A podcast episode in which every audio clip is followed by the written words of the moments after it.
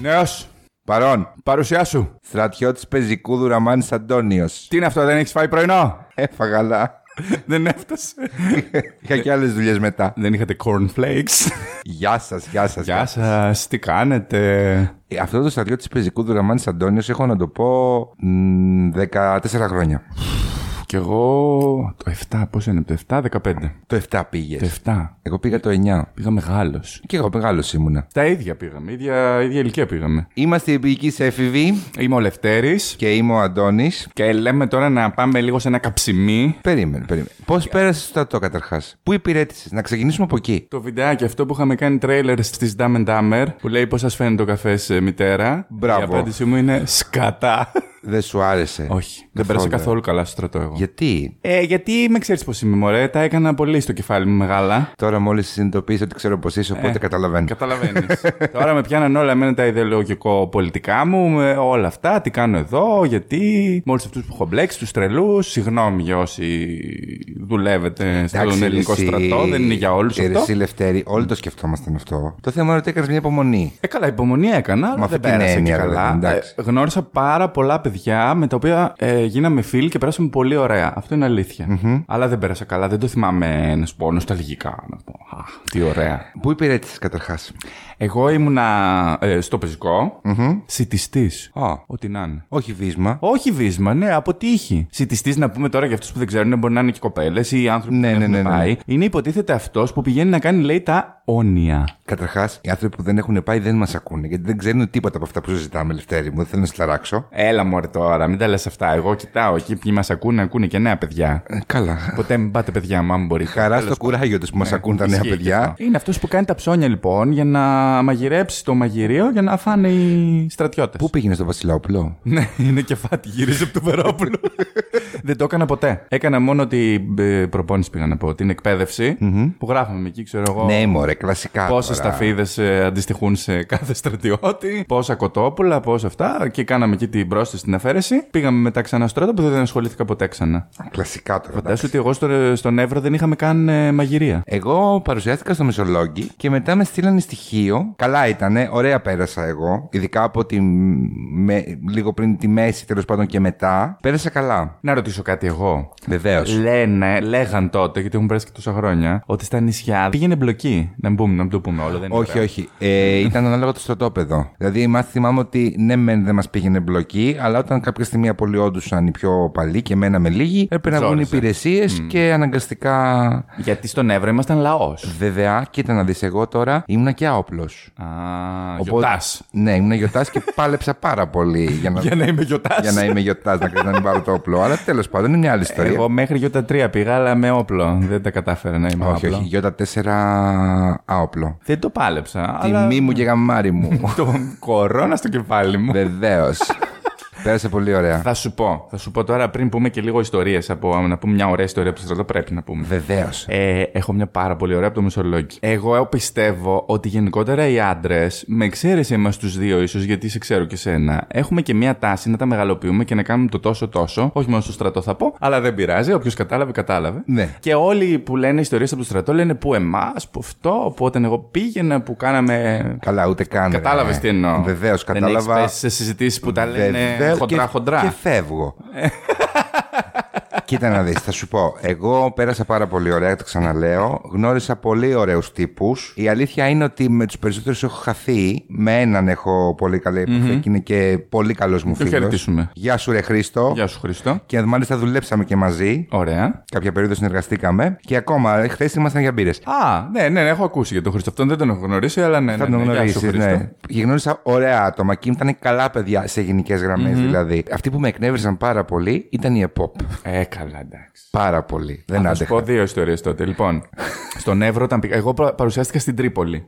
Γιατί όταν ήρθε το χαρτί, λέω στη μαμά, και καλά βάλαμε βίσμα, αλλά καταλαβαίνεις τώρα, στον ήλιο μοίρα, ότι να πάω αεροπορία. Και όταν ήρθε το χαρτί της, λέω της μάνας μου, μαμά, πετύχαμε. Λέω την πόλη, δεν πετύχαμε το σώμα. Ωραίο. Τέλος πάντων, πήγα στην Τρίπολη και μετά την εκπαίδευση πήραμε το τρένο για πρώτη φορά και τελευταία και κάναμε 100 ώρες με τον καρβουνιάρι να φτάσουμε. Πού φτάσαμε, Αλεξανδρούπολη, δεν ξέρω πού πάει. Ναι. Στο τε- όπου- μέχρι το τέρμα, όπου δεν είχε άλλο μετά. Και από εκεί μας πήραν τέλος πάντων αυτό και μας πήγαν στον Εύρο σε ένα τεράστιο στρατόπεδο που τότε λέγανε ότι ήταν το μεγαλύτερο λέει, των Βαλκανίων, στο στρατόπεδο Λαγού. Και εκεί ήμουνα σε λόγο αντερματικών. Τι είναι αυτό; Ε, κάτι αντερματικά, εκεί που πετάγανε βλήματα, ξέρω εγώ. Πού να ξέρω, Εμείς δεν ασχολήθηκα. ήμασταν. Είχαμε.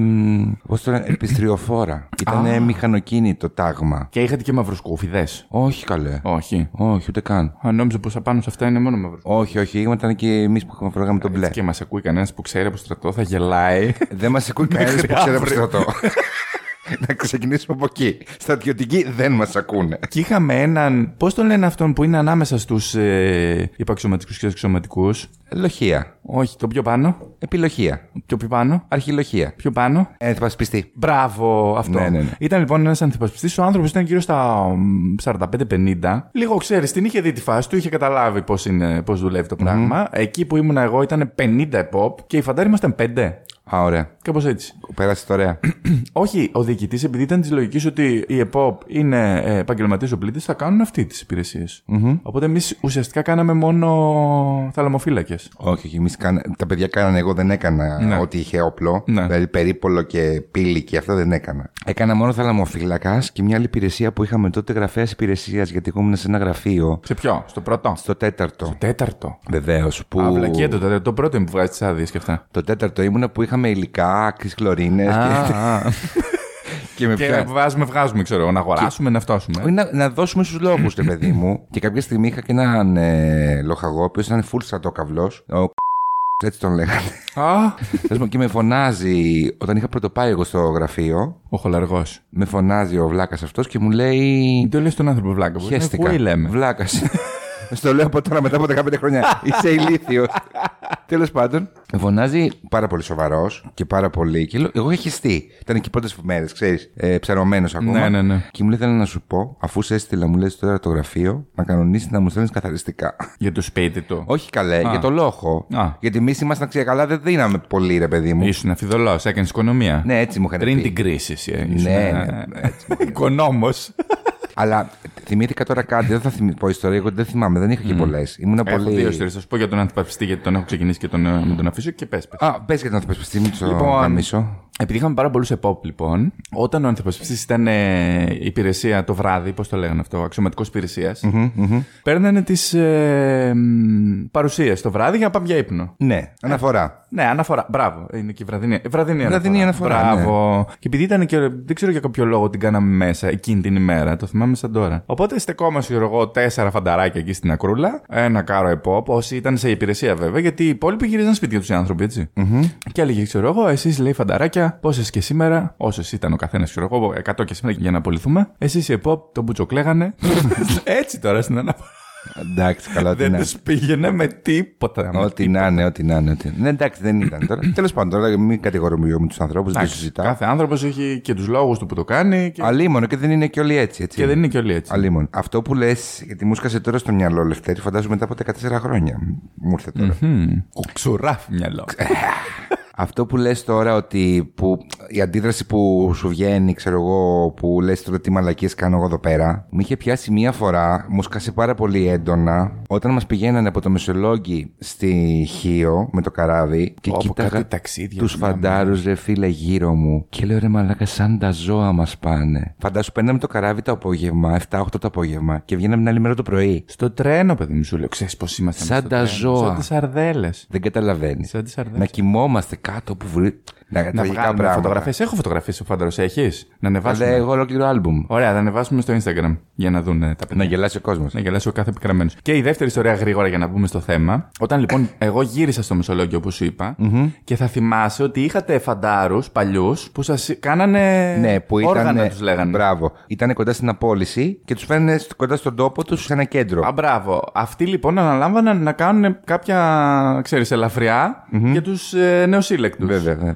Δηλαδή να τους συμμαζεύουν, να τους πηγαίνουν για άσκηση πρωινή. τώρα. Ναι, ναι, ναι. Καλά, Τα εντάξει, όργανα, τώρα. τα όργανα, ναι. Γελάει ο κόσμος με τις ασκήσεις αυτές που κάναμε. Τέλος πάντων, όταν λοιπόν εγώ γύρισα, μας είχαν βάλει έτσι, ό- μη είχαν βάλει και εμένα όργανο της τάξης.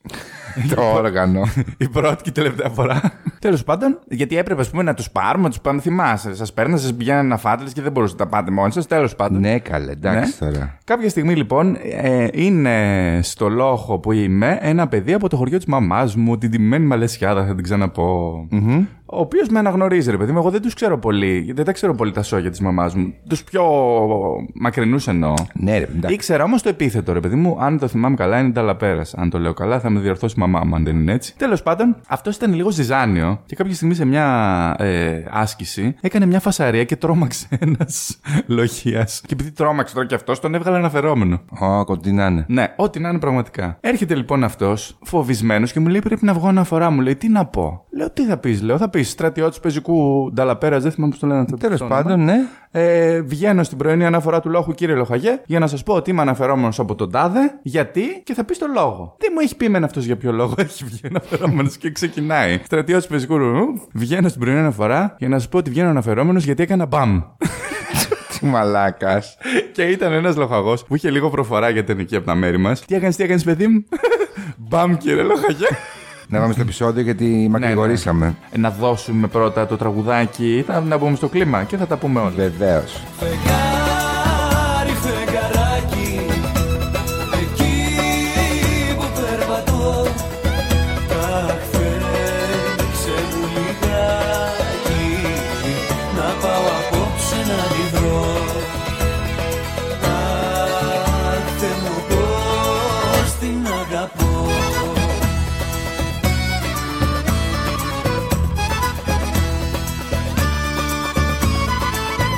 Λοιπόν, αυτό το τραγούδι του Γιάννη Σαββιδάκη. Γεια σου, Γιάννη Σαββιδάκη. Γεια σου, Γιάννη Σαββιδάκη. Ξάδερφε από την Κρήτη, θα σας πω μετά γιατί. Ε, Α, καλά, ό,τι να είναι. Ναι. συγγένεια έχεις; Όχι. Α, ωραία.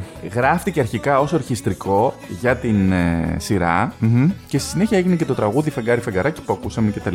Πάρα πολύ χαρακτηριστικό. Πάρα πολύ Το τραγούδι θα σου πω. Την έβλεπες τη σειρά μου, που την έβλεπες. Ναι, την έβλεπα. Εγώ δεν έχω ανάμνηση από τη βραδινή. Prime time, ας πούμε. Ναι, μπράβο. Δηλαδή από την πρώτη προβολή δεν έχω ανάμνηση. Μου είπες ότι έπαιζε απέναντι στο Δίση Ξαμαρτίν. Το διάβασα τώρα αυτό, δεν το ήξερα. Οπότε σίγουρα έβλεπα Δύση Ξαμαρτίν και εγώ. Ναι. Εγώ το θυμάμαι να παίζει μεσημέρι μετά το σχολείο που τρώγαμε ή καθόμαστε να το δούμε. Και θυμάμαι πιο έντονα την πρώτη σεζόν. Ναι. Ξέρεις τι θα σου πω γιατί. Γιατί το συζητάγαμε και νωρίτερα πριν γράψουμε και τελικά κατάλαβα γιατί. Η δεύτερη σεζόν δεν τελείωσε στο τέλος. Την τελειώσανε στα μέσα. Τότε ήταν συχνό. Θυμάσαι που, ah, που είχαμε okay, πει; Okay, okay. Και τρεις χάρτες και τελειώσει Φλεβάρι, Απρίλη, κάτι τέτοιο. Okay. Και το Δύση Ξαμαρτίν τελείωσε στα μέσα. Ε, τελείωσε κάπου στις αρχές του 95, που σημαίνει ότι τα επεισόδια από τα 52 ας πούμε επεισόδια που είναι σύνολο η σειρά, τα 20 πρέπει να είναι της δεύτερης σεζόν. Περίπου τώρα το λέω χοντρικά έτσι, δεν το έχω ψάξει ακριβώς. Και γύρω στα 30 κάτι είναι της πρώτης, άρα είναι περισσότερα. OK. Okay. Και παίζει ρόλο ναι. και αυτό ίσως. Ναι. Να πούμε για την ιστορία ότι η σειρά έκανε πρεμιέρα στις 15 Σεπτεμβρίου του 1993. Ήσουν μωρό τότε, μωρό. Ήμουν 9. Εγώ δεν λέω αγέννητα ναι, όπως ναι. λέει και μια άλλη ψυχή γεννήθηκα το 4. Μην πούμε. Τώρα ο κόσμος καταλαβαίνει. Και ολοκληρώθηκε; Και ολοκληρώθηκε στις αρχές του 1995 και όπως είπες και εσύ, η δεύτερη σεζόν ήταν μισή. 25 λεπτά τα επεισόδια. Αυτό μου κάνει εντύπωση. Οι σειρές τότε τόσο ήταν. Ήταν μικρούλε. Ειδικά οι κομμωδίες. Μπράβο, γιατί και απαράδεκτη είναι 20 λεπτά. Και οι τρεις χάρτες. Να πούμε λοιπόν για τη σκηνοθεσία. Η σκηνοθεσία έχει κάνει ο Γιάννης Μπέζος με τον Ανδρέα Μορφωνιό. Ο Γιάννης Μπέζος έχει δηλώσει μάλιστα ότι ήταν όρος του για να παίξει, γιατί έκανε τον κάκαλο, όπως όλοι ξέρουμε, να το σκηνοθετήσει κιόλας. Okay. Έχω σημειώσει εδώ ότι ο Μορφωνιός, γιατί είναι γνωστό όνομα στην τηλεόραση, στη σκηνοθεσία, έχει συνεργαστεί πάρα πολύ με τον Γιάννη Μπέζο. Δύο χρόνια αργότερα, ένα χρόνο ουσιαστικά μετά το τέλος της σειράς, έκανε το Εκείνες και εγώ, τη διασκευή. Mm-hmm. Στη συνέχεια συμμετείχε στην τηλεοσκηνοθεσία για τους δύο ξένους και συναντήθηκε με τον Γιάννη Μπέζο σε πάρα πολλές σειρές μετά, στο άκρο οικογενειακός, στο Ευτυχισμένοι μαζί, στο Ήρθε και έδεσε, κλινική περίπτωση, το σπίτι της Έμας, το Πέτα τη Φριτέζα. Mm-hmm. Δηλαδή ε, είχαν μια διαρκή συνεργασία. Και σενάριο έχει γράψει ο Δημήτρης Βενιζέλος. Θα σου πω τώρα λίγο για αυτόν. Ναι, με. Ο Βενιζέλος, σαν όνομα, δεν είναι ιδιαίτερα γνωστός σε εμάς. Παρακολουθώντας την εκπομπή, γιατί το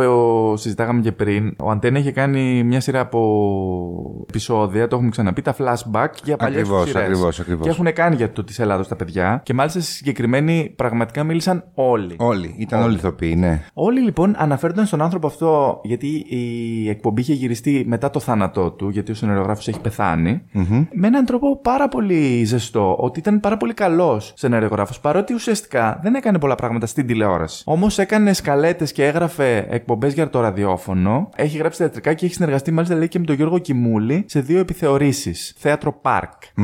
Ο Βενιζέλος πέθανε στις 24 Φλεβάρι του 2015, είχε σπουδάσει νομική και ενδιαφέρον στοιχείο είναι ότι είχε υπηρετήσει την πολεμική αεροπορία. Α, οπότε είχε εμπνευστεί ουσιαστικά. Ναι. Πολλοί από τους πρωταγωνιστές έχουν πει ότι τα πρόσωπα και οι καταστάσεις Ναι, ναι, θα τα πούμε και αναλυτικά, βασίζονται σε ναι. πραγματικά γεγονότα και πρόσωπα. Ξέρω κι εγώ, ναι, ναι, ναι. Αυτό που έχει ακόμα ενδιαφέρον να πούμε πριν περάσουμε στους πρωταγωνιστές είναι ότι ο Βενιζέλος ετοίμαζε την εκπομπή, τη ραδιοφωνική για τον Sky, αν δεν κάνω λάθος, που παρουσίαζε ο Παύλος Χαϊκάλης και η Χρυσούλα Διαβάτη, που μετά μπήκε και στο cast της σειρα Και αυτή την εκπομπή άκουσε ο παραγωγός, ο Γιάννης ο Καραγιάννης, της γνωστής εταιρείας παραγωγή. Ακριβώς, ακριβώς. Και του τηλεφώνησε και του είπε ότι ξέρεις τι, έχω στο μυαλό μου να κάνω μια ταινία που να αφορά στο στρατό. Αχα. Του ετοίμασε δύο επεισόδια. Τα δύο επεισόδια αυτά τα έστειλε και στο Γιάννη Μπέζο. Ο Μπέζος ενθουσιάστηκε και κάπως έτσι πήρε όλο αυτό το δρόμο του για να γίνει η σειρά. Μάλιστα. Να πούμε τους πρωταγωνιστές. Ναι, με. Γιάννης Μπέζος, ο Σμήναρχος Κάκαλος. Χρυσούλα Διαβάτη, Ελισάβετ Κεραντάρη, Μαυροδιοβουνιώτη. Πολύ καλό. Ή Μπουμπού, τέλος πάντων. Όλοι που την ξέρανε, έτσι, ναι. Ε, Νίκος Αλεξίου, ο Σμηνίτη Δημοσθένης Πλαπούτας. Γιάννης Καπετάνιος ήταν ο επισμηνίας Χαράλαμπος Καραβανέας. Κώστας Ευρυπιώτης, ο Σμηνίτη Γεώργιος Βλάχος. Ο Γιάννης Αβιδάκης ήταν ο σμηνίτη Τζιοβάνι Ντάλλας. Δημήτρης Φραγκιόγλου. Ο Σμηνίτη, ο Χλαπάτσας θα πω και θα πούμε περισσότερα για το όνομά του μετά. Ο Άγγελος Γεωργιάδης ήταν ο πτέραρχος. Ο πρώτος πτέραρχος. Ο πρώτος στην πρώτη σεζόν ακριβώς. Η Μέλπο Κωστή ήταν ε, η αρχισμηνίας Ντίνα. Καλά, έχει πολύ πλάκα. Πάρα πολύ πλάκα. Πάρα πολύ. Και το σκηνικό που την προσλαμβάνουν έχει πολύ Ναι, πλάκα. ναι, ναι, το έλεγε και αυτό στην εκπομπή. Ήταν εκπληκτικό. εκπληκτικό. Πόσες λέξεις γράφουμε το λεπτό. Δεν τις έχω μετρήσει. Ναι, ναι, σκείτε να τις μετρήσω εγώ τώρα. Ελάτε, πάρτε και τη μηχανή να κάνουμε ένα μικρό τεστάκι. Να βάλω και χαρτί. Όχι, κατάλαβα. Βάλτε και χαρτί που στο λαέρα θα βλέπετε. Λαμβάνω την τιμή. Είναι παρακαλώ σε εμάς όπως θα λύει το συντομότερο δυνατόν. Ένθεν και ένθεν. Εκείθεν και ένθεν. Και επίση, εντέλαμε. Ω μήναρχο κάκαλ. Πού βρισκόμαστε; Το λαμβάνω. Ω! Καλά. Αφήστε το. Να συνεχίσω. Όχι, όχι, δεν υπάρχει λόγος. Δεν υπάρχει. Πω, πω. Η Μαργαρίτα Βαρλάμου ήταν η Βούλα, ήταν η μνηστή του Κάκαλου. Αυτοί συνήθως τη δείχνανε τύπου τηλεφωνική επικοινωνία. τηλέφωνο, ναι, στο τηλέφωνο. Ε, Ελπίδα Νίνου, η σύζυγος του Φιλιππίδη, ε. Ακριβώς. Εγώ δεν ήξερα ότι είναι ηθοποιός. Τώρα που το συζητάμε. Ναι, ναι, ηθοποιός είναι η Ελπίδα Νίνου. Έπαιζε την Τζέλα, ήταν η κοπέλα που ήταν στο καψιμι Δεν έπαιζε σε όλα τα επεισόδια. Όχι, αλλά την ήταν, ήταν στους τίτλους όμως. Ναι, ναι, ναι, ήταν στους τίτλους γιατί ήταν βασικός ε, χαρακτήρας. Η Φρόσο Λίτρα ήταν η Νατάσα, η γραμματέας στην πρώτη σεζόν. Η Ρένια Λουιζίδου έπαιζε τη Λίτσα που ήταν το φλερ του Κάκαλου από τη δεύτερη σεζόν και μετά. Ναι. Ε, νομίζω είχαν και δεσμό κανονικά. Ναι, ναι, ναι, ήταν το φλερ. Το φλερ. Ουσιαστικά έπαιζε το ρόλο του πολιτικού προσωπικού μέσα στο γραφειο Γιατί η Διαβάτη είχε φύγει στα τελευταία Ναι, δεν επεισόδια. υπήρχε στη δεύτερη σεζόν. Και ο Τάσος Κωστής που έπαιζε τον ταξίαρχο Τζαζλέα τη δεύτερη σεζόν. έτσι. Να πούμε και κάποια guest. Ναι, εντάξει, τα guest ήταν πάρα πολλά και σε αυτή τη σειρά, αμέτρητα. Σε μια πρόχειρη ματιά που έριξα τώρα. Ένα γρήγορο έτσι. Δεν τα θυμάμαι όλα. Να τα πούμε και να πούμε και ποια Ναι, ναι, ναι, θυμόμαστε, ναι, ναι, έτσι. ναι, ναι. Δήμητρα Παπαδοπούλου. Δεν θυμάμαι. Ούτε Θυμάσαι. εγώ. Βλάσης Μπονάτσος. Θυμάμαι ότι έπαιζε έναν. ε, Ένστολο. Ένστολο αντίστοιχο του Κάκαλου. Κάτι τέτοιο, ναι, ναι. Που ήταν πιο, πιο high, πιο cool. Ναι, και ναι, ναι, τέτοια, ναι, κάτι ναι, ναι. τέτοιο. Και πού λες να πάμε; Για κόμμα, φυσικά. Πάρα πολύ ωραία. Αυτό στο κάτω είναι δικό μου. Καλά, με συγχωρείς. Και αυτό δικό μου είναι. Ε, καλά, δεν έχεις αφήσει και τίποτα να πει κανένας άλλος. Έχει σημασία να τους πούμε αυτούς τους δύο γιατί ήταν ακριβώς μετά τους απαράδεκτους. Ακριβώς, ακριβώς. Κώστας Γκουσγκούνης. Ο ηλεκτρολόγο Εντάξει, που δεν πήγε υπάρχει. και τον κυνήγαγαν οι γυναίκες. Δεν κατάλαβες. Έχω πρόβλημα γιατί όπου πάω μου την πέφτουν οι γυναίκες και δεν με αφήνουν να δουλέψω. Α, το ίδιο παθαίνω και εγώ τη σύμπτωση λοιπόν. Και τι θέλουν; Ε, δεν καταλαβαίνεις, θέλουν παιχνίδια. Νάτε οι ευλογημένες. Κατάλαβαν ότι είμαι εδώ και ήρθαν. Ο τίτλος του επεισοδίου αυτού, που ήταν το επεισόδιο 47, λεγόταν Παρακαλώ ευλογημένη. Γιατί όμως λεγόταν έτσι, υπάρχει story. Ναι, ναι, για πες, για πες. Ο αρχικός τίτλος ήταν Σκύψε ευλογημένη. Για ευνόητους λόγους, λόγω των ε, ταινιών. έτσι, των Ακριβώς. ερωτικών. Αλλά ο Αντένα δεν το ενέκρινε. Κοίτα. Ναι, λίγο μαλακία το- νομίζω. Ναι, και εγώ μαλακία το βρίσκω. Εντάξει, Αφού τώρα, βγάζει σιγά. τον κουσγκούνι, ας πούμε. ε, ναι, εντωμεταξύ τον κυνήγαγαν οι γυναίκες, ρε παιδί μου, και λέγε σταματήστε ευλογημένες. Σταματήστε ευλογημένες. Ήταν πολύ ωραίο επεισόδιο. Καταπληκτικό που είχαν βγει όλοι μετά οι μηνύτες με καράφλα και Ναι, ναι, με ναι, τα ναι, ναι. φτάπια. Ο Απόστολος Γκλέτζο που ήταν ο Τέλης Τυπιτέλη. Α, τον ανέφερε και η Μαρία στο επεισόδιο με τη Βουγιουκλάκη. Φοβερό επεισόδιο. Φοβερό επεισόδιο. Φοβερό Εγώ δεν το επεισόδιο. έχω τόσο στο μυαλό μου όσο το έχετε εσείς. Η Μαρία και εσύ ενθουσιαστήκατε. Έχει τότε. πολύ γέλιο. Τέλης Τυπιτέλη, ναι, ήταν ένα μοντέλο που ήταν και αυτός ε, φαντάρος, έτσι. Ναι, ναι, ναι. ναι. Και τον ζηλεύανε Και ήταν, λίγο. βασικά ήταν μοντέλο που διαφήμιζε σόβρακα μόνο. και του λέγανε τι δουλειά κάνεις, διαφημίζω σόβρακα. Εσύ λοιπόν είσαι ο περίφημος μηνύτης Τέλη Τυπιτέλη από τον υπουργό μας. Δεν μου λες, εσύ έχεις δουλέψει στην τηλεόραση, έτσι δεν είναι; Ναι, έχω κάνει ε, πολλή τηλεόραση. Ναι, τι ακριβώς έχεις κάνει; Ε, διαφημίζω σόβρακα. Α, σόβρακα, πολύ ωραία. Λοιπόν, θα σου πω τώρα εδώ ένα fun fact δικό μας εσωτερικό. Παίρνω κάποια, κάποιες πληροφορίες από ένα Ποια παρα- όρουχα νόμιζα. όχι, όχι. Παίρνω κάποιες πληροφορίες για τα επεισόδια, γιατί δεν μπορούσα να βρω ποιο είναι ακριβώς. Και είχε κάνει μια πολύ ωραία δουλειά, ένα πολύ ωραίο αφιέρωμα το One Man. Είχε ρε παιδί μου τα, τα πιο ωραία guest από τη συγκεκριμένη σειρά. Οπότε εκεί έγραφε ο αρθρογράφος, δεν έχω συγκρατήσει το όνομά του, να με συγχωρήσει, ότι ήταν μανεκέν και διαφημιστής σόβρακων. και λέω, εντάξει, το λέει λίγο λαϊκιστή, θα το αλλάξω και το έχω βάλει διαφημιστή εσωρούχων. Όχι, τι μαλάκα είσαι. Όχι, ο άνθρωπος διαφήμιζε σόβρακα. το έλεγε και χειρόταν. Παναγία μου, δεν μπορώ, δεν μπορώ πραγματικά. Σοφία Φιλιππίδου. Κλαίω. Λοιπόν, Δεν το θυμάμαι. Στο έχω ξαναπεί νομίζω σε άλλο επεισόδιο, δεν θυμάμαι και ποιο λόγο, γιατί τη Σοφία Φιλιππίδου την αναφέρουμε συχνά πυκνά, γιατί τη Ναι, λατρεύουμε. ναι, ναι. Η Σοφία Φιλιππίδου έκανε μία καθαρίστρια η οποία είχε πάρα πολύ ωραία φωνή, τύπου Μαρία Κάλλας. ναι, πώς είπα και τα τζάμια. Ναι, δεν μπορώ. ναι, Πεθαίνω. ναι, ναι, ναι, ναι. Πεθαίνω και με την εμφίεσή της που είχε κάτι κίτρινα και βγάδια κόκκινα. Δεν υπήρχε, δεν υπήρχε τύψη. Το θυμάμαι, το θυμάμαι, το θυμάμαι. Εγώ δεν είμαι καθαρίστρια. Μπα και τι είσαι; Όχι, εγώ είμαι τραγουδίστρια. Έλα. Λοιπόν, εγώ από μικρό παιδί ένα όνειρο είχα. Να ανέβω επάνω στη σκάλα του Μιλάν και να τραγουδήσω. Εν πάση περιπτώσει, να μην τα πολυλογώ μια μέρα, ήρθε αυτή η μέρα. Ανέβηκα πάνω στη σκάλα και εκεί που ήμουν ανεβασμένη έτοιμη να βγάλω μια μπατούντα, ήρθε ένα χέρι ξαφνικά από πίσω και μου έδωσε μια σμπροξιά ξαφνικά. Και έπεσα κουτρουβάλισα από τη σκάλα κάτω. 149 σκαλιά τα μέτρησα ένα-ένα. Μαρία Παπαλάμπρου. Λοιπόν, η Μαρία Παπαλάμπρου Ακριβώς. είναι η ηθοποιός που ίσως γνωρίζετε περισσότερο από το και οι παντρεμένοι έχουν ψυχή. Και από τον Πέτρο και τα κορίτσια του. πιο παλιά. Μπράβο, μπράβο. Η Μαρία Παπαλάμπρου τη σημείωσα, εκτός ότι ήταν ε, μια ηθοποιός που έκανε πολύ γκέλ τη δεκαετία του 90, στο ρόλο της. Ε, Πώς να το πω, Ενζενή. Της λίγο ανάφτρα, να το πω Ναι, έτσι. ναι, ναι. Ήταν πάρα πολύ ωραία γυναίκα. Έκανε και την ε, Εβραία στο τρίτο στεφάνι. Μπράβο. Σωστά. Έκανε και τη Βικτόρια, ναι. Μμ. Άκουσα την, στην εκπομπή που έλεγε ο Σαββιδάκης ότι ήταν δική του ιδέα να κάνουν ένα επεισόδιο παροδία την Αναστασία. Συνετήσου, κοριτσάκι μου, δεν είναι σωστά αυτά τα πράγματα. Γιατί; Εμένα μ' αρέσει. Καλά, δεν σου φτάνει ο ένας. Όχι, τους θέλω και τους δύο. Με αυτοί συγγενείς, καλέ. Έχουν χοντρή συγγένεια. Ας πρόσεχαν, εγώ τι φταίω; Και πάνω σε αυτό, συγγνώμη που σε διακόπτω, έχουν κάνει πάρα πολλές παροδίες. Η συγκεκριμένη. Στη σειρά Η εννοείς, ναι. σειρά έχει πάρα πολλές παροδίες και επίσης και πάρα πολλά υπονοούμενα για σειρές που τότε έπαιζαν. Και εσύ αποφασίζεις. Ναι. Και 13ο το κυβότιο. Το οποίο εγώ δεν το ήξερα. Τι θυμάσαι αυτή τη σειρά, τι ήταν το 13ο κυβότιο; Σειρά ήταν. τι θυμάμαι. Ναι, τι θυμάσαι, τι, τι έπαιζε ούτε και τέτοια. καν, ούτε καν, Αυτό, ούτε αυτό καν, είναι. ούτε καν.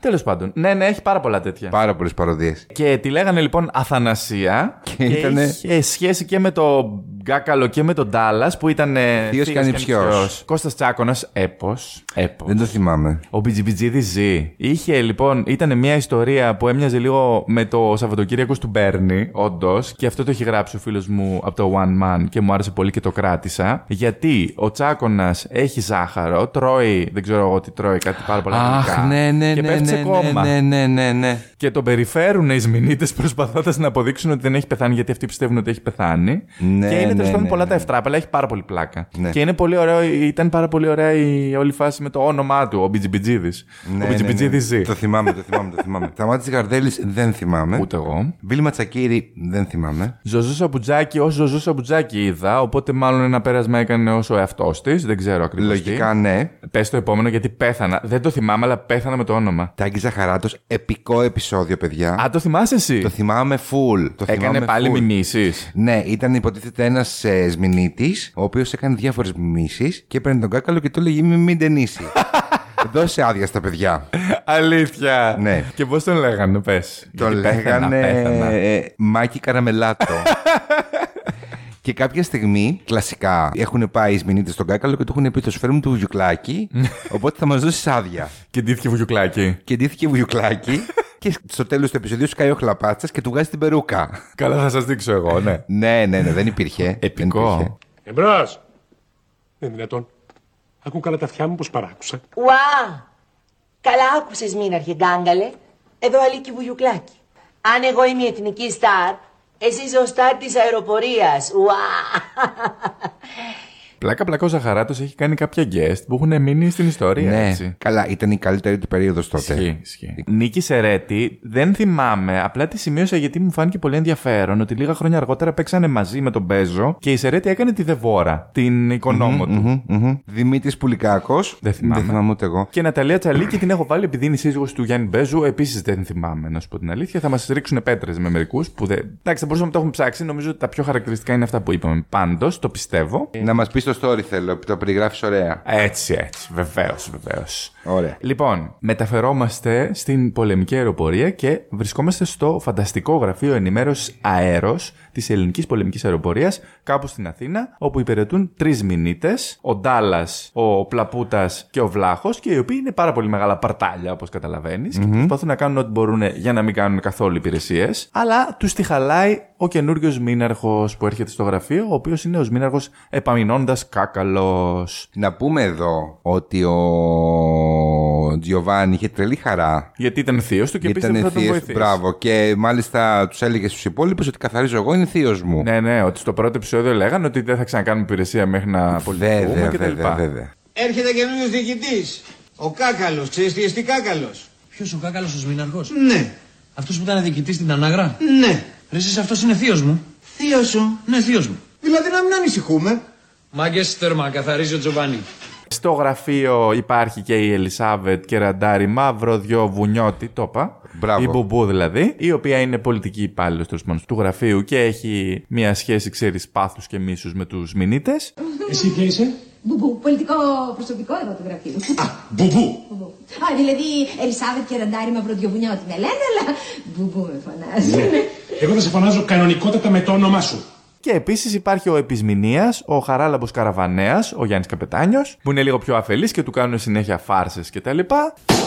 Επισμηνίας Καραβανέας Καράλαμπος λαμβάνουν την τιμή να παρουσιαστώ. Εντάξει, εντάξει, παιδί, πιο σιγά, άκουσα.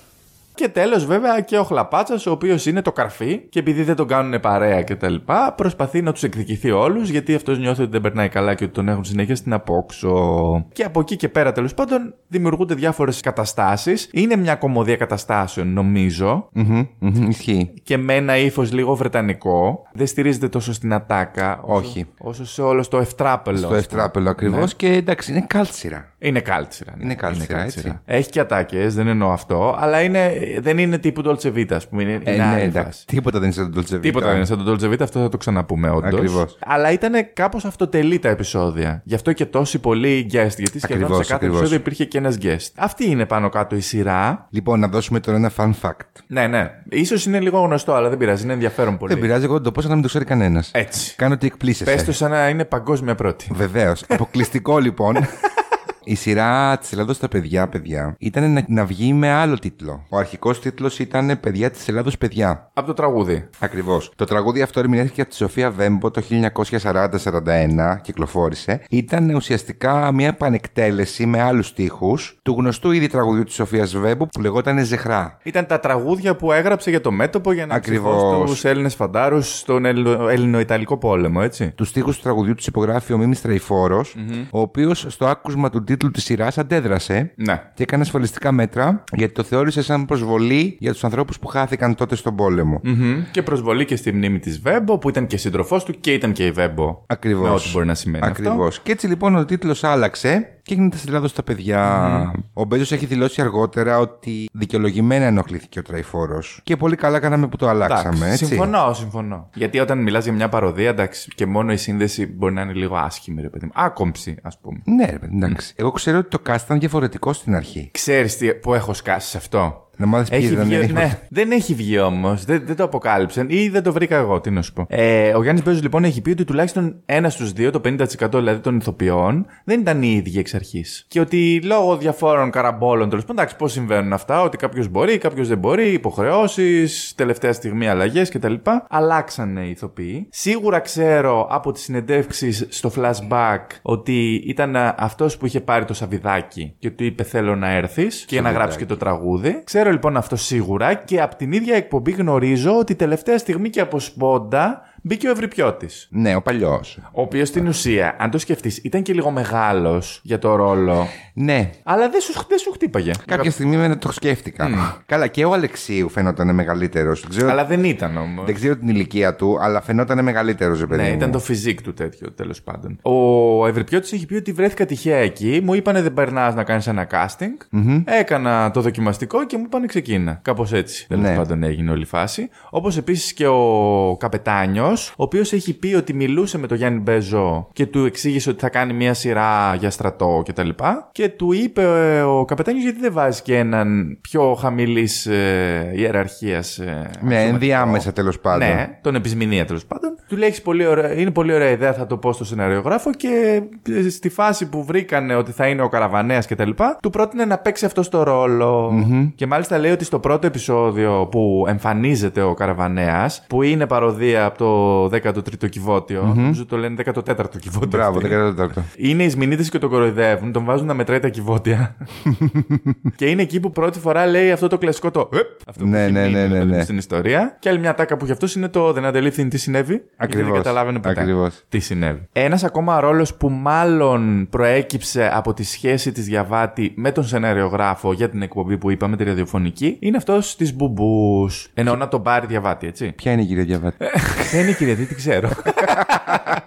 λοιπόν, η Χρυσούλα Διαβάτη, διαψεύδοντας όλα τα προγνωστικά, ήταν σε εκείνη την εκπομπή, στο flashback. Δεν θα το περίμενε κανείς, η αλήθεια είναι. Ναι. Και μίλησε για το ρόλο της. Έχει πει ότι τον λατρεύει γιατί της άρεσε πάρα πολύ ότι ήταν τόσο καλ, τόσο τρελό όλο αυτό. Και έχει δηλώσει ότι το πρόσωπο που έκανα εγώ ήταν υπαρκτό. Άνοιγε στο πολιτικό προσωπικό του στρατού, ήταν πολύ αγαπητή στους στρατιώτες και τη έκαναν συνέχεια πλάκα. Και τη λέγανε μπουμπού. Και μάλιστα σε μία παράσταση πήγε η Μπουμπού Ναι, πήγε και της έκανε δώρο. και της έκανε δώρο. Ναι, ναι. Κάτι ναι. η ασημένια μπελό, κάτι τέτοιο έλεγε η Ναι, Διαβάτη. καλά, ότι η κίνηση μετράει. Ναι, δεν έχει σημασία. δεν το λέω. Τι να της φτιάξει μια πίτα. Πίτα κάνει τη γιορτή. Πίτα... Σε μια γιορτή, μια Κυριακή. Πίτε αρέσουν πολύ του Αντώνη. Και πήγε και της είπε τέλος πάντων: Σε ευχαριστώ πάρα πολύ που με κάνεις διάσημη και τα λοιπά. Και έλεγε διαβάτη ότι εγώ νιώσα και λίγο άσχημα. Ότι ξέρεις, είναι πολύ τρελή, ας πούμε, αυτή η ναι. περσόνα που κάνω. Εντάξει, Και αυτή ναι. που εμένα δεν με νοιάζει, μου αρέσει πάρα πολύ. ας πούμε. Ήταν λίγο ρόλος καρικατούρα, ρε παιδί μου. τώρα, Ήταν, όλοι κάπως. ήταν καρικατούρα. Ένα ακόμα πρόσωπο που δεν ήταν ίσως πρωταγωνιστής, αν και όπως έχουμε πει σε αυτό το podcast πλέον δεν υπάρχουν δεύτεροι ρόλοι. Ναι, ναι. Και είναι όλοι συμφωνώ. πρωταγωνιστές και τα λοιπά, εκτός από τους κομπάρσους. Ε, ήταν ο Χλαπάτσας. Ο Δημήτρης Φραγκιόγλου. Ο Δημήτρης Φραγκιόγλου όμως δεν ήταν απλά ε, ηθοποιός, συμμετείχε και στο σενάριο. Και αυτό που έχει πολύ ενδιαφέρον είναι ότι παρακολουθώντας τη συγκεκριμένη εκπομπή, από την οποία βρήκαμε πάρα πολλές πληροφορίες, γι' αυτό την αναφέρουμε συνέχεια, ο Φραγκιόγλου αναφέρει ότι έχει μόλις τελειώσει η συνεργασία του με τους απαράδεκτους. Στο παράδειγμα τι έκανε, εγώ δεν κατάλαβα. Έκανε το στήσιμο, αν το λέω σωστά, των σεναρίων. Τώρα δεν ξέρω τι μπορεί να σημαίνει αυτό σαν δουλειά. Εκείνο που μου άρεσε πάρα πολύ είναι ότι ο Χλαπάτσας είχε όνομα. Δεν το λέγανε Χλαπάτσα. Το όνομά του ήταν Τρίφωνας Σπιουνέας. Δεν το θυμάμαι καν. Σπιουνέας. Αναφέρεται μία φορά στο πρώτο επεισόδιο και μετά δεν αναφέρεται ποτέ ξανά. Πώς είπαμε ότι λέγεσαι; Σπιονέα Τρίφων. Αλλά όλοι εδώ χαϊδευτικά με φωνάζουν χλαπάτσα, κύριε. Και εγώ χλαπάτσα σε φωνάζω γιατί σου πάει πιο πολύ από ό,τι βλέπω. Σας ευχαριστώ πολύ. Και τώρα ρωτήστε με για όποιον θέλετε. Θα τα καρφώσω όλα, κύριε Αντιπτέραρχε. Καλά, ο Κάκαλος τον έλεγε μία σαλαμάνδρα, μία βδέλιγμα, μία. Χαμερή σκουλκατέρα. μία τον έλεγε υβρίδιο. Εντάξει. Υποψιάζομαι ότι θέλεις να με ψαρέψεις, πονηρή ταραντούλα. Πώς σας πέρασε κάτι τέτοιο από το μυαλό; Ναι, είδε, σε παρεξήγησα. Κάτι προσπαθείς να μάθεις, γλιώδες υβρίδιο. Σκέφτεστε ή δεν σκέφτεστε να παντρευτείτε; Ο τέλος και το μερέ. Άμα θέλω θα παντρευτώ. Αν θα παντρευτείτε. Αυτό ήθελα να μάθω. Και έχει κάνει και μια ωραία δήλωση ο Πλαπούτας, ο Νίκος Αλεξίου. Μμμ. Τον οποίο τον είδαμε ξανά τώρα, έστω αυτή η νύχτα μένει. Ναι, ναι. Αγέραστος, να πω. Ναι. Και το θυμάμαι και πολύ έντονα από έναν γκέσου απαράδεκτο. Το θυμάσαι; Όχι. Που έκανε τον οικολόγο και δεν τρώγε κρέας. Όχι, δεν το θυμάμαι αυτό. Ναι, και τον έχουν φωνάξει στο σπίτι τέλος πάντων ότι είναι οικολόγος αυτός δεν τρώει κρέας και τους έβαζε να τρώνε κάτι σαλάτες και κάτι αυτά. και κρυφά πήγαινε στο άλλο διαμέρισμα Και και τρώγε. τρώγε κοψίδια. Α. Λοιπόν, ο Νίκος Αλεξίου είχε κάνει δηλώσεις μαζί με αρκετούς από τους πρωταγωνιστές στο contra.gr. Είναι ένα αθλητικό site. Μπαίνει σε αθλητικά site. Αυτό ήταν στον όμιλο που δούλευα παλιότερα. και Α, από εκεί. συγγνώμη. Καλά, έπεσε και από το Google. Εντάξει, δεν είναι ανάγκη να είναι. Λέω στο κι εγώ. Contra. Ε, Θα τα πάνω κάτω. και είχαν κάνει λοιπόν ένα αφιέρωμα σε ένα συγκεκριμένο επεισόδιο που έπαιζε ένας μπασκετμπολίστας. Δεν θυμάμαι ποιος. Οκ. Παλιός, παλαίμαχος. Και με την αφορμή αυτή μίλησαν και για τη σειρά. Ο ίδιος έχει πει βέβαια γενικά ότι αν εγώ περάσω στην ιστορία της τηλεόρασης ως υποσημείωση της υποσημείωσης, θα περάσω ως πλαπούτας. Ναι, ισχύει. Εντάξει, ισχύει, λογικό. ισχύει. Για όλους ισχύει, θεωρώ. Για όλους ισχύει. Εκτός από τον Κάκαλο, που οκ, ο άνθρωπος έκανε πολλά πράγματα μετά. Ναι. Οι τρεις σμηνίτες ε, και ο Καπετάνιος και ο Χλαπάτσας είναι με τα ονόματά τους αυτά. Ή δεν Έχουν κάνανε κάτι χαρακτηριστεί. αντίστοιχο μετά μεγάλο. Εντάξει, ο Ευρυπιώτης είχε καριέρα το 80. Ναι, ρε παιδί μου, Έτσι. εννοείται. Αλλά στην τηλεόραση ναι. Ο παλιός. Όπως και ο Φραγκιόγλου είχε καριέρα το 80 στην τηλεόραση, έπαιζε και με το Βουτσά, αν δεν κάνω λάθος. Το γιο του σε μια σειρά της ΕΡΤ. Ναι, ναι, ναι. Απλά μετά δεν έγινε κάτι αντίστοιχο Αυτό. μεγάλο. Ισχύει. ισχύει. Έτσι. Ισχύει. Ο Σαββιδάκη έκανε καριέρα στο τραγούδι. Εντάξει, οκ. κτλ. κτλ. Τέλος πάντων, έχει δηλώσει λοιπόν στο Κόντρα ότι έχοντας ήδη 15 χρόνια στο θέατρο, τότε, άρα έχεις δίκιο, ήταν λίγο μεγαλύτερος για να είναι σμηνίτης, έτσι. Ε, βέβαια, βέβαια. Βρέθηκα σε κάποιο casting και ίσως λόγω του παρουσιαστικού μου, που έδειχνε πιο διανοουμενίστικο, μου έδωσαν τον ρόλο του δημοσιογράφου του Πλαπούτα. Αυτός έχει δηλώσει κιόλας ότι ήταν και λίγο ξινός, λέει ο ρόλος μου. Ήταν λίγο snob.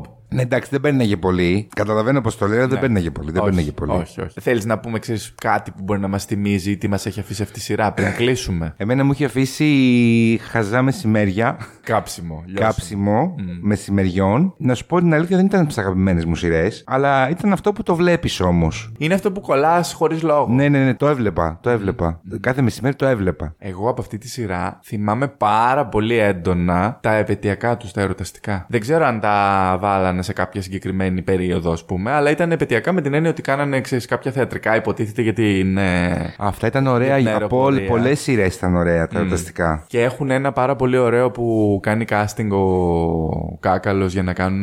Δεν ξέρω τι θέλουν να ανεβάσουν, Shakespeare. Και είναι ο, ο Χλαπάτσα και λέει Μανάτος, έρχεται που ξεπροβάλλει. Σαν ποδοβολητός Ελλήνη. Αχά, ναι, ναι, ναι. Και ναι. πεθαίνω από το γέλιο, πεθαίνω. Και μετά είχε ένα που κάναν υποτίθεται τους αδερφούς Ράιτ που είναι η, ο πατέρας του Ναι. της αεροπορία. ναι, ναι, ναι, ναι, με τον Έλικα. γιατί είμαστε τρεις, γιατί οι αδερφοί Ράιτ ήταν δύο ηλίθια. Ήταν πολύ ωραία, ναι. Έχεις δίκιο, έχεις δίκιο. Γλυκιά ανάμνηση όμως είναι. Γλυκιά ανάμνηση, ναι. Έτσι. Γλυκιά ανάμνηση. Γλυκιά Νομίζω ανάμνηση. ότι ο όρος καλτ, αν εξαιρέσεις τα υπέρτατα εγκλήματα που δεν θα τα ξεπεράσει κανένας, πιστεύω. Ναι, εννοείται. Γιατί εννοείται. δεν είναι μόνο καλτ, είναι πολλά πράγματα τα εγκλήματα. Ταιριάζει απόλυτα σε αυτή τη σειρα Και επίσης είναι η απαρχή ενός στυλ που υιοθέτησε ο Μπέζος και τον ακολουθεί μέχρι και σήμερα στον τρόπο που παίζει την κομμωδία. Ναι, συμφωνώ απόλυτα σε αυτό που λες. Έχει δηλαδή, αν παρατηρήσετε τις σκηνές που ο ήρωας γυρίζει προς την κάμερα και μιλάει σαν να μιλάει στον τηλεθεατή. Ναι, ναι, ναι, ναι, ναι, ναι. ναι. Ε, έχει κάποια πράγματα που παγώνει λίγο η εικόνα, ας πούμε, τύπης, έτσι, στην πραγματικότητα δεν Ναι, παγώνει. ναι, ναι, ναι, ναι. Κάποια πολύ χαρακτηριστικά σκηνικά που θα τα δούμε και στο άκρο οικογενειακών μετά και στο Εκείνες κι εγώ και στο Ευτυχισμένοι μαζί. Είναι αυτό που έλεγες τύπου το βρετανικό στυλάκι. Ναι, ναι, ναι. Εγώ θέλω να μας πούμε ένα σκηνικό ότι προσπαθούσε να μπει μέσα από μια τζαμαρία Αχ, Παναγία μου, τι ωραίο. και ουσιαστικά δεν υπήρχε τζάμι και απλά ξέρεις, πήδηξε ρε παιδί μου, τύπου να υποδηλώσει ότι είναι σκηνικό. Και ήταν στο επεισόδιο που μου αρέσει, μου άρεσε πάρα πολύ, αν το θυμάσαι, που υπήρχε ουσιαστικά ένας δεύτερος κάκαλος, ο οποίος ήταν ψυχοπαθής. Α,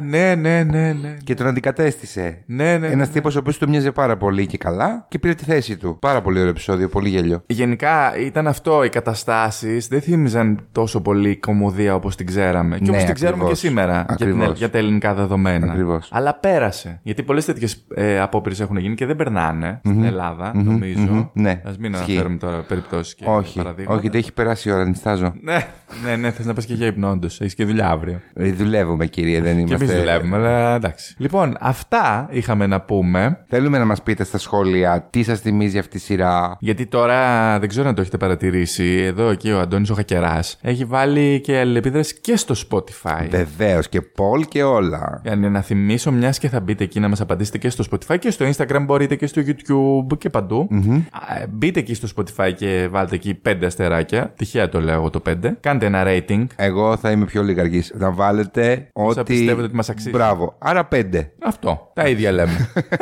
να δώσουμε μια συμβουλή, έτσι. Έχεις τίποτα πρόχειρο ή να σκεφτώ; Θα σου πω. Με αφορμή το στρατό, Και εγώ αυτό θα έλεγα. θα πω ότι όσο σουρεαλιστική και αν σας φαίνεται μια κατάσταση, καλό είναι να σκεφτείτε τι μπορείτε να κερδίσετε μέσα από αυτή.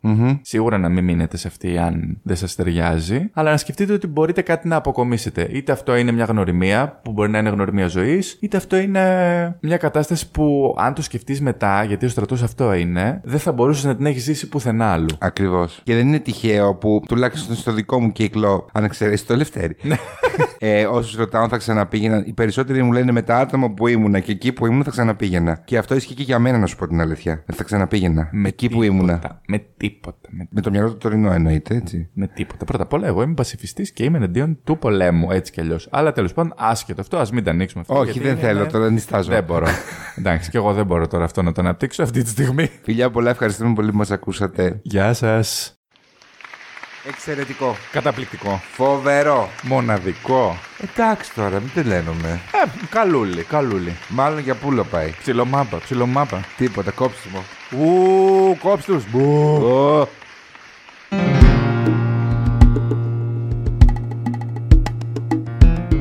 Αυτό ήταν. Επισόδιο ήταν και πάει. Αν παρόλα όσα ακούσατε θέλετε να ακούσετε κι άλλα, Δεν έχετε παρά να μας ακολουθήσετε στα social media. Επίκης έφηβη στο Facebook, Στο Instagram στο YouTube. και στο TikTok.